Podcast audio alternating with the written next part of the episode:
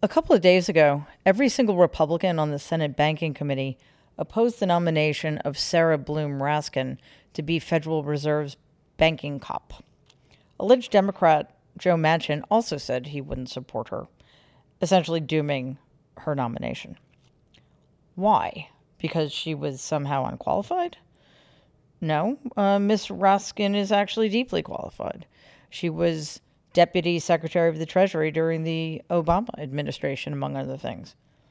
As it turns out, her great and unforgivable sin is the fact that she holds the position, which is shared by most financial regulators and central banks in the United States, that financial institutions must consider how, in her words, existing instruments can be used to incentivize a rapid, orderly, and just transition away from high emission and biodiversity destroying investments.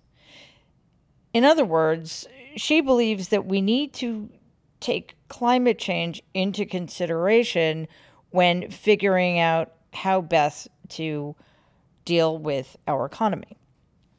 But such an idea is completely out of bounds as far as the fossil fuel industry and its mascots in Congress are concerned. 100% of Republicans and one corporate Democrat in the Senate are bought and paid for by the same industry.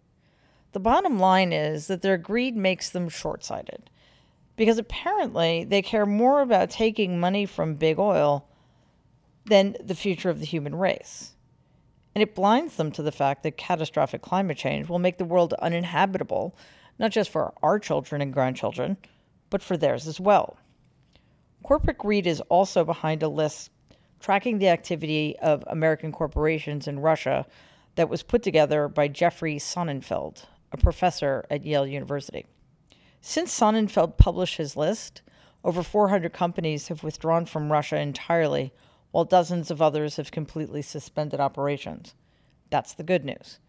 There's a third category of companies that are scaling back, like Dunkin' Donuts, Johnson & Johnson, Hyatt, Marriott, Nestle, Kellogg, Taco Bell, Nabisco, Mars, but they need to be convinced to do better.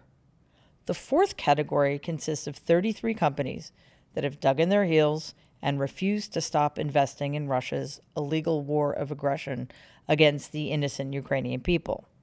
You may not recognize the names of the companies and corporations, but you will recognize the products. Dixie cups and brawny paper towels made by Koch Industries, Bacardi, Reebok, Brooks Brothers, Nine West, Avon Cosmetics, and LG Appliances. The whole point of the sanctions, of course, is to bring the Russian economy to its knees. By staying in Russia, not only are these companies making money off of a war criminal and his corrupt regime, they're helping to perpetuate the war by propping up the Russian economy, thereby undermining the sanctions put in place by the Western alliance in order to line the pockets of their executives and shareholders.